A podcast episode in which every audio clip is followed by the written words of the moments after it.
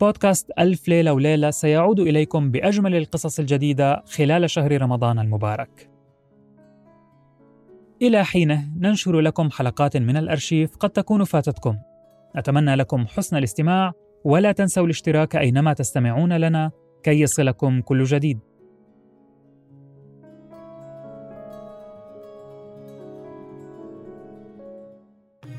كان يا مكان في بعيد البلدان. ملك يسهر ولا ينام إلا على قصص الإنس والجان. وبلغني أيها الملك السعيد أن علي شار مضى إلى البيت فوجد الغريب ماشيا خلفه فقال له يا غريب ما لك ماشيا خلفي؟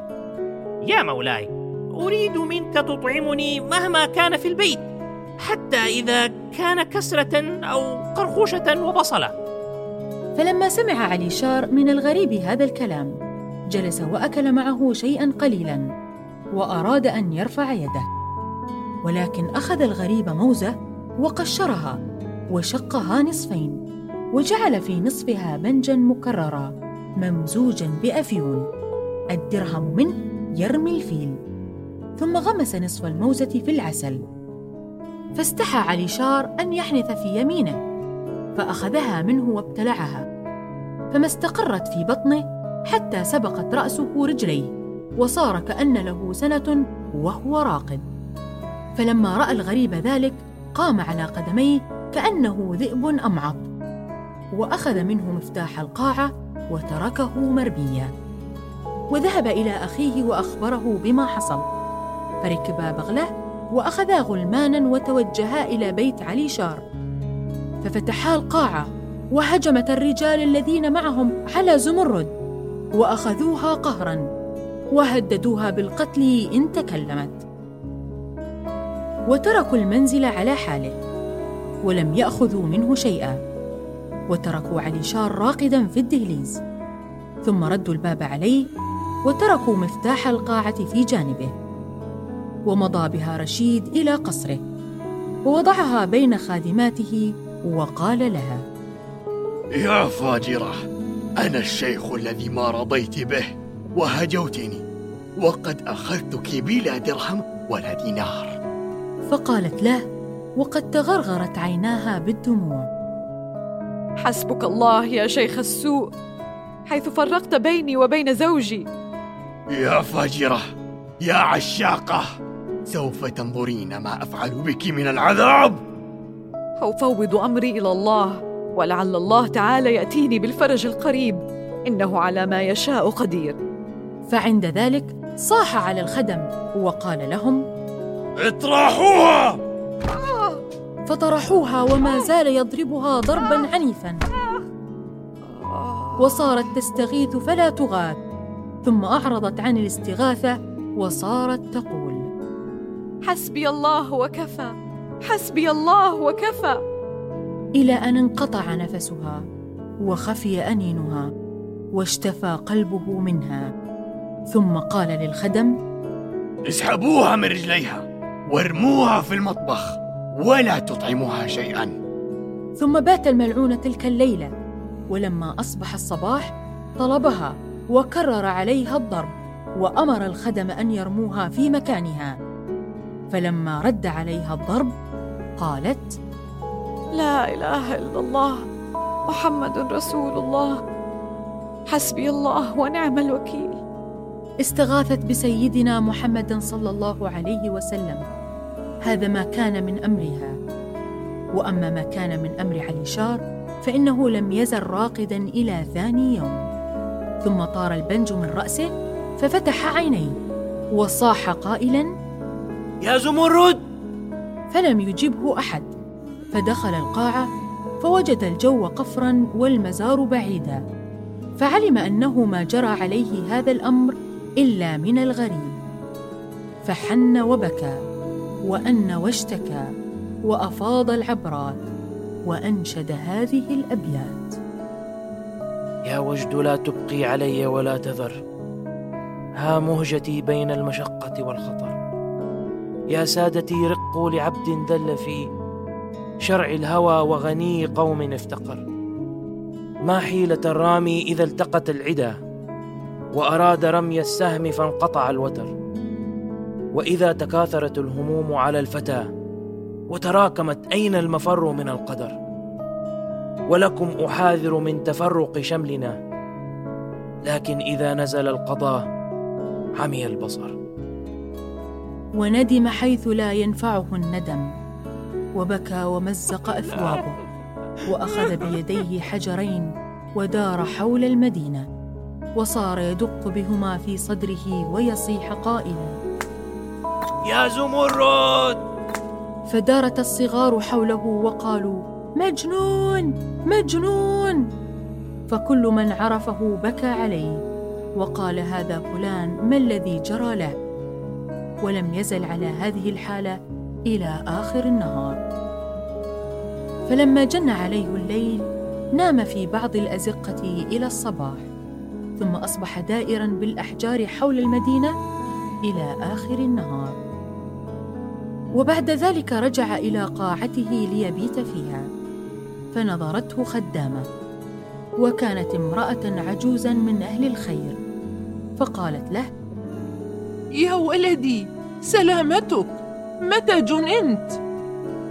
فأجابها بهذين البيتين. قالوا جننت بمن تهوى فقلت لهم ما لذة العيش إلا للمجانين؟ دعوا جنوني وهاتوا من جننت به. إن كان يشفي جنوني لا تلوموني. فعلمت الخادمة العجوز أنه عاشق مفارق فقالت لا حول ولا قوة إلا بالله العلي العظيم. يا ولدي أشتهي منك أن تحكي خبر مصيبتك. عسى الله أن يقدرني على مساعدتك عليها بمشيئته. فحكى لها جميع ما وقع له مع برسوم أخي الذي سمى نفسه رشيد الدين. فلما علمت ذلك قالت له يا ولدي إنك معذور. ثم أفاضت دمع العين. وأنشدت هذين البيتين. كفى المحبين في الدنيا عذابهم. تالله لا عذبتهم بعدها سقروا لأنهم هلكوا عشقا وقد كتموا. مع العفاف بهذا يشهد الخبر.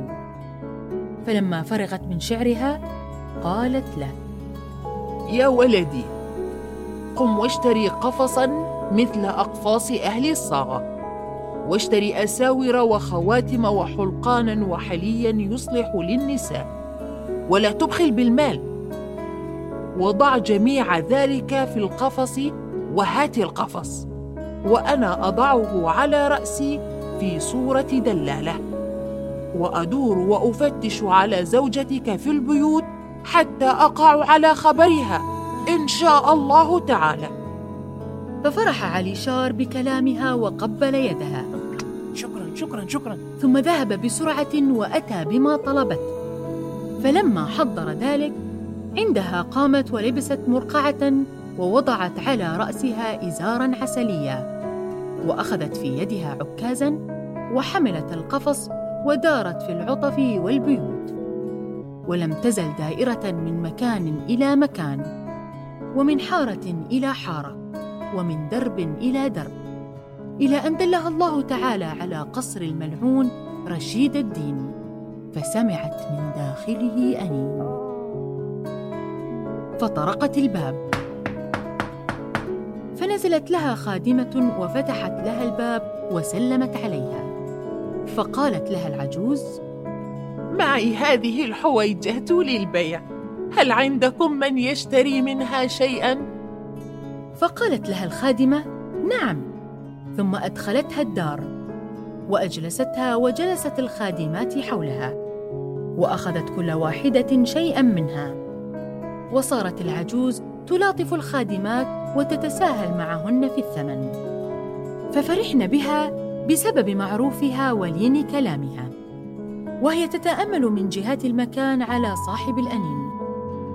فلاحت منها التفاتة إليها فوجدت زمرد مطروحة فعرفتها وبكت وقالت لهن يا أولادي ما بال هذه الصبية في هذا الحال؟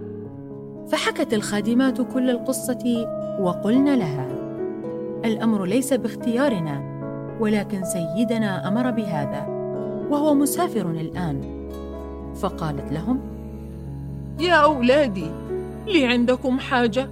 وهي أنكم تحلون هذه المسكينة من الرباط إلى أن تعلموا بمجيء سيدكم فتربطوها كما كانت وتكسبوا الأجر من رب العالمين. فقلن لها سمعا وطاعة ثم إنهم حلوها وأطعموها وسقوها. ثم ذهبت العجوز إلى زمرد وقالت لها يا ابنتي سلامتك. سيفرج الله عنك. ثم ذكرت لها أنها من عند زوجها علي شار وواعدتها أنها في ليلة غد تكون حاضرة وتلقي سمعها للحس. وقالت لها إن زوجك يأتي إليك تحت مصطبة القصر ويصفر لك. فإذا سمعت ذلك فانزلي له من الطاقة بحبل وهو يأخذك ويمضي. فشكرتها زمرد على ذلك. شكرا. شكرا. ثم خرجت العجوز وذهبت إلى علي شار وأعلمته وقالت له توجه في الليلة القابلة نصف الليل إلى الحارة الفلانية فإن بيت الملعون هناك وعلامته كذا وكذا. فقف تحت قصره وصفر فإنها تتدلى إليك فخذها وامضي بها إلى حيث شئت. فشكرها على ذلك ثم إنه صبر إلى أن جن الليل وجاء وقت المعاد. فذهب إلى تلك الحارة التي وصفتها له جارته ورأى القصر فعرفه وجلس على مصطبة تحته ولكن غلبه النوم فنام وجل من لا ينام. وكان له مدة لم ينم من الوجد الذي به. فصار مثل السكران فبينما هو نائم. وأدرك شهرزاد الصباح فسكتت عن الكلام المباح.